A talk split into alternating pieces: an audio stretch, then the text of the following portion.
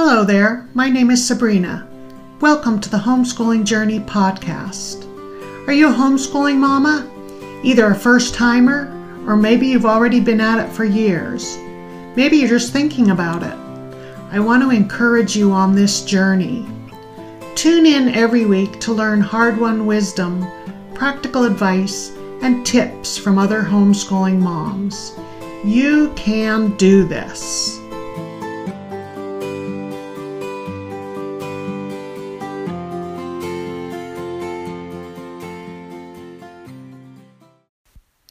Welcome back to the Homeschooling Journey podcast.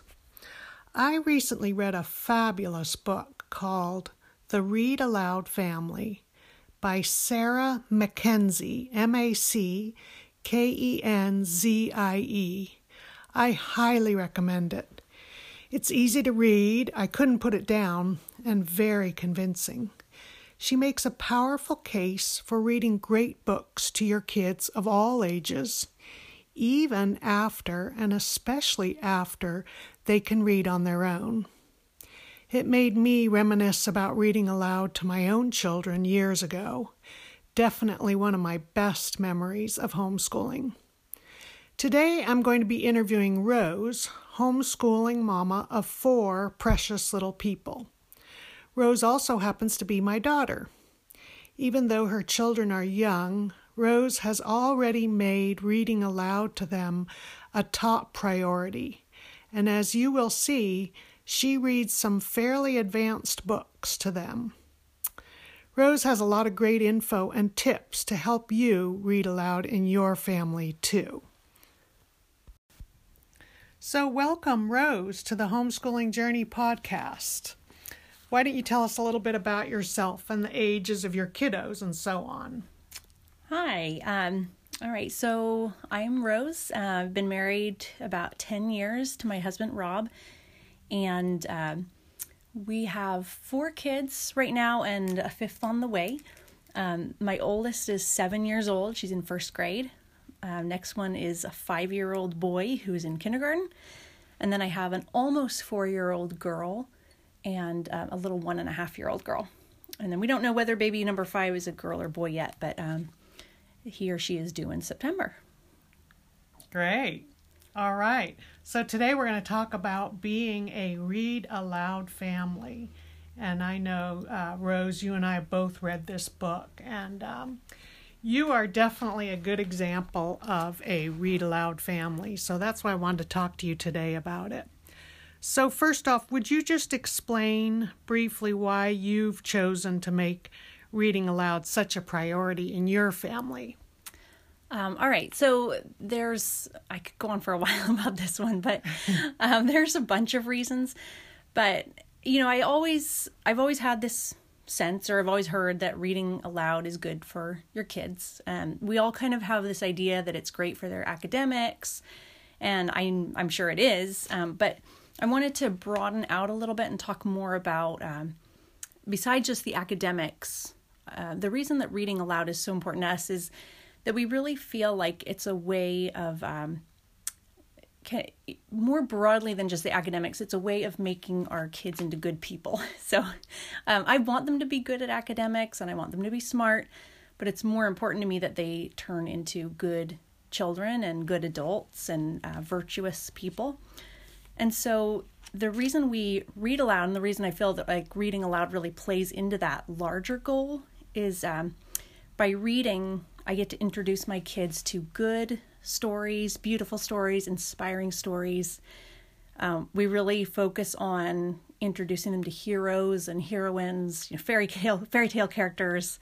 Um, in fairy tales, you know the the virtuous are always rewarded and the evil are always punished in the end. Um, I feel like reading aloud gives our kids an opportunity to kind of uh, face some you know difficult situations that maybe they wouldn't face in real life, but um, it gives them a way to be inspired by these heroes and heroines and grow as people. Um, we think of uh, again, you know, not to not to harp too much on the fairy tales, but we think of like uh, Cinderella, the example. We know Cinderella, even though she's poorly treated, she's gentle and kind and patient and brave and humble. And we want our kids to be all those good things. Um, and then, of course, she's rewarded in the end. So that's great.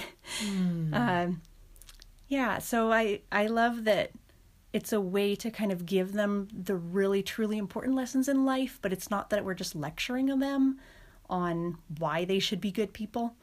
Uh, we're we're just giving them these beautiful stories to inspire them, uh, to inspire them to live good lives. Right. So it's like teaching them lessons, but in a little more subtle way. Mm-hmm. Uh huh. Mm-hmm. Yeah. Also, just exposing them to beauty um, and language. And again, this is kind of the academics, but it's a little bit more than that.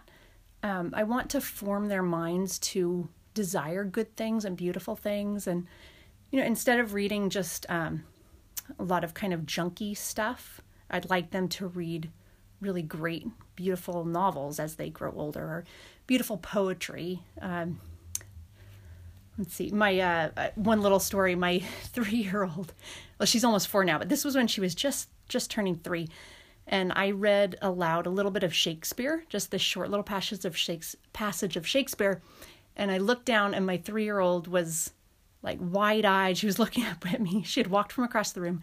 She was looking up at me and she said, Oh, mommy. Said, Can you do that again? Oh. And so I had to read it again and I read it again and again and again. Oh. This little passage of Shakespeare. And it was just a pretty little description of a river bank and a fairy that, that lived on the river bank. uh, so she didn't necessarily understand all the words, but she knew that it was just really beautiful. It just spoke to her at three years old. And so that's the kind I, I want to fill my kids' minds with good vocabulary, beautiful thoughts, uh, beautiful ideas, and give them a taste of good literature because that's something they can enjoy for the rest of their lives. Wow. That was that was amazing, Rose. Wow. Okay, that's lot of good reasons right there. But uh, now I want to know how this works practically because you've got these four little busy people, and I'm thinking, how do you do that? Uh, with, with all the little busy people. So, one thing I wondered is do you have a certain set time of day that you do this, or just when the mood strikes, or how does that work? Um, so, we try to incorporate reading aloud into every day. And so we always have a big book going, a read aloud book, and that would be a chapter book, something that's um, a little bit above their level, maybe to stretch them, stretch their vocabulary and their understanding, and something that'll bring up a lot of uh, bring up a lot of discussion about words that they hear or themes that they hear. So that's our read aloud book, and we do that um, at breakfast every day and sometimes at lunch. And the reason we picked meal times is because everybody's kind of everybody's seated in one spot. Um, the baby's in the high chair. Their 18 month old now is in the high chair, and all their little mouths are full for the most part uh, of food. So it's a little bit quieter. uh, so that's a very practical time that we figured out that works for us. I think that idea might have come from the Read Aloud family book. I can't remember. Mm-hmm. Uh, but it's just, we find that at the table tends to be less chaotic than if the kids are all running around doing their own thing. So, are you eating also, or do you eat before or after? Uh, that's the part that's a little tricky. Um, I often I'll just eat my food really quick. you know, I'll, I'll, eat five ten minutes and then we'll sit there for half an hour, forty five minutes mm-hmm. while they finish up. So we we do make our breakfast time leisurely. Um, one of the nice things about homeschooling is we don't have to get out the door in the morning, so we have plenty of time to sit and uh, you know have an extended breakfast and and I've been very fortunate that my 18 um, month old is really happy to sit in her high chair for a long time. And uh, well, I think we'll talk about this more. She actually enjoys it too, even though the books are not not aimed at her. She does enjoy mm. it too.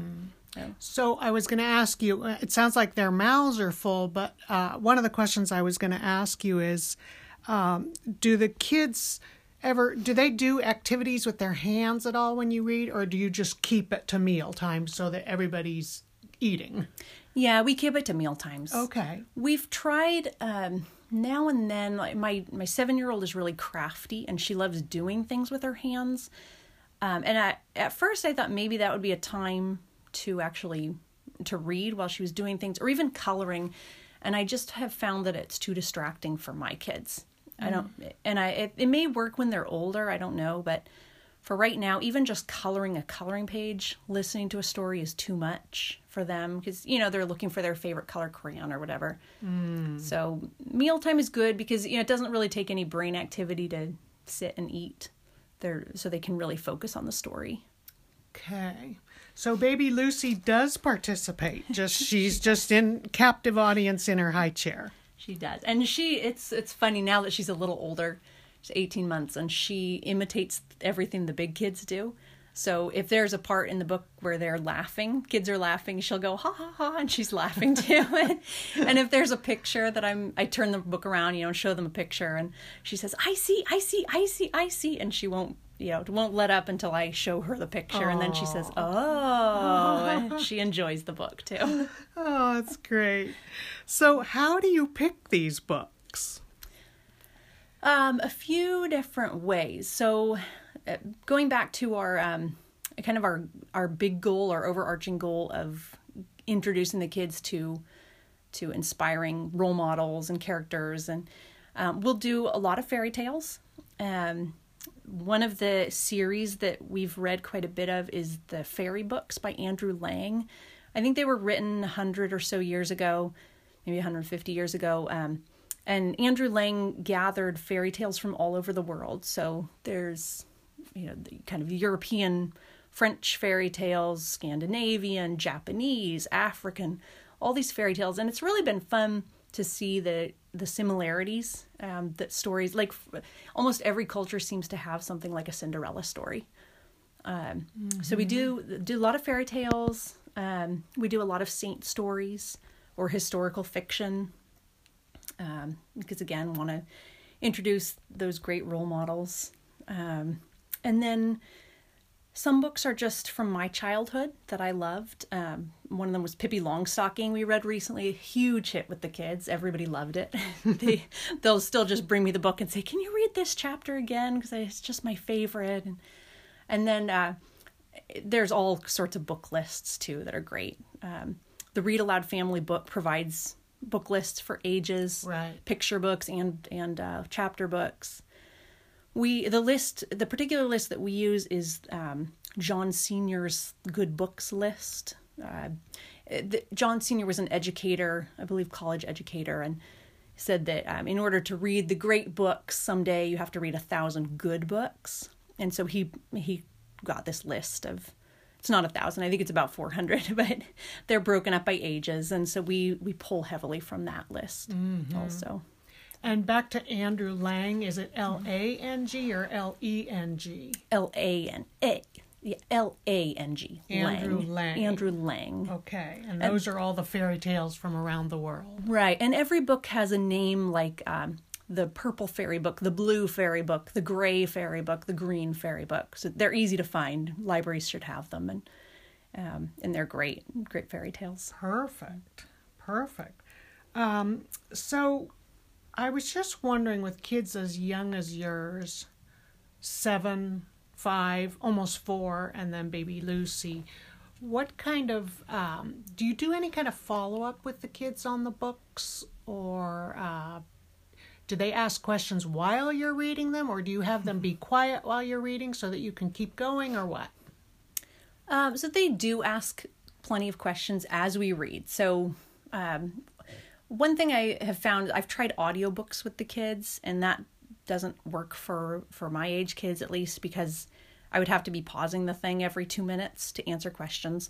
So they do bring up questions um, sometimes it's just simple vocabulary questions. Other times it's questions that are they require a little bit more uh, discussion about something going on in the book. Sometimes there's, um, especially when we've read some of the historical fiction we've read, um, has brought up themes like war or slavery and things that that require more in-depth conversation mm-hmm. so we'll stop right you know right around the breakfast table and just chat um, the kids will ask me questions throughout the day about the book sometimes um, we i find that they do a lot of kind of their own follow-up too they uh, it's reading aloud really sparks their creativity. So one night, uh, I'd put the kids to bed and they were supposed to be sleeping. We heard all this laughing and talking from upstairs. Uh, and then come to find out the next morning, we had been reading Dr. Dolittle, which also is just probably the, the top book my kids would say that we've ever read um, mm. The Voyages of Dr. Dolittle. And my son, my five year old, it turns out he was telling all the other kids, they all sleep in one room. He was telling all the kids about he made up a story. It was like a spin-off story that he made up about a character in Doctor Dolittle who happens to be a pig. Um, so this pig Gub Gub is their favorite character in Doctor Dolittle. So he was telling a story about Gub Gub and some funny thing that Gub Gub the pig had done, and they were all laughing and and you know totally made up. It was not a story from the book. He made it up. And then the next day, my daughter drew a picture of the story that he had told them uh, about the pig, and they they talk about that pig all the time. Oh. so the books kind of become part of our family life and family discussion, and they act out scenes from the books. They act out scenes using characters from books that they've read. So yeah, you can tell that it's uh, the the things we read just kind of stick in their minds, and they they just have their own kind of creative uh, outlets related to the books that we read. And you told me about a little incident about Winnie the Pooh books, and I thought that was a cute story. Why don't you tell us? Yeah, so that was uh, more, this is an example of more of when I lead a discussion based on a book. So, um, one of the, a tip I had seen in, in the Read Aloud family was to ask your kids what kind of, what character do they think they're most like or most unlike in a book. And so we, after we read The Adventures of Winnie the Pooh a couple years ago, we this was my daughter who was about 5 at the time, my oldest, and I had this discussion about who is, you know, who are you in Winnie the Pooh? Who are you most like and who am I most like? And and so my daughter and I kind of it was very easy to tell my daughter is absolutely Rabbit from Winnie the Pooh. Um, because she's she's hyper busy. Yeah, busy. Kind of wa- likes to run the show. She likes to tell people what's what's what and what to do. she likes things a set way. So very much, uh, very like directed. Lots of ideas. So yeah, my son, who was probably three at the time, is very very bouncy and active, and so we decided he was Tigger, and so that was a really fun way of kind of making the book come alive for her. Um, and and we'll still kind of talk talk about that uh, about those characters and who is similar to who. And uh-huh. we do that uh-huh. for other books too. But that, that was a fun way to discuss a book. So would you say for the most part that you just let them ask the questions as they arrive? You don't like say okay now we're going to discuss the characters of pooh or whatever. Right. Yeah yeah. I find that most of the time they're the ones that have the questions and kind of initiate the discussions. But sometimes i will. And, and like the winnie the pooh example was kind of a fun way of talking to the kids about the book yeah. without just saying, "So, what happened?" you know, and without asking them to recap the the story itself. Right. Right.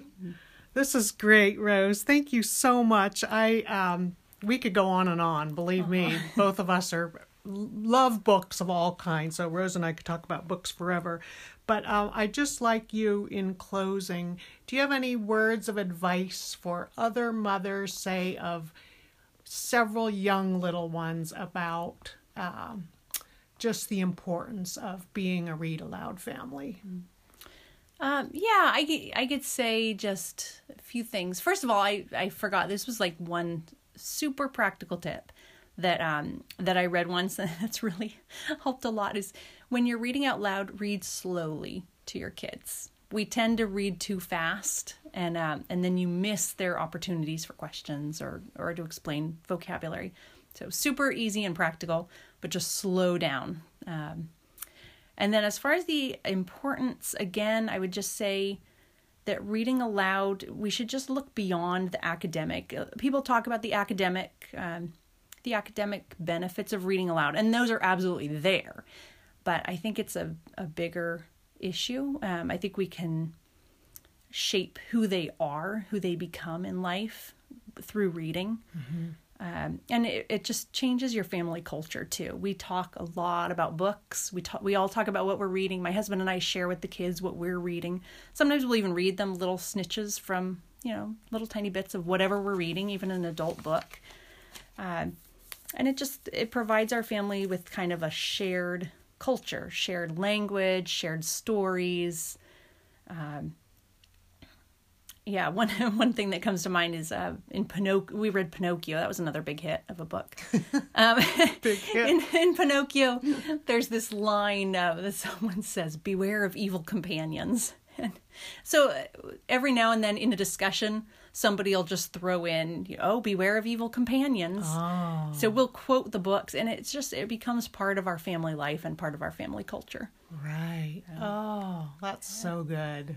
Wow, this has been wonderful. Thank you so much, Rose, you're for joining us today. It's been great. I have a feeling we'll check back in with you mm-hmm. soon. Great. All right. Thanks, everyone.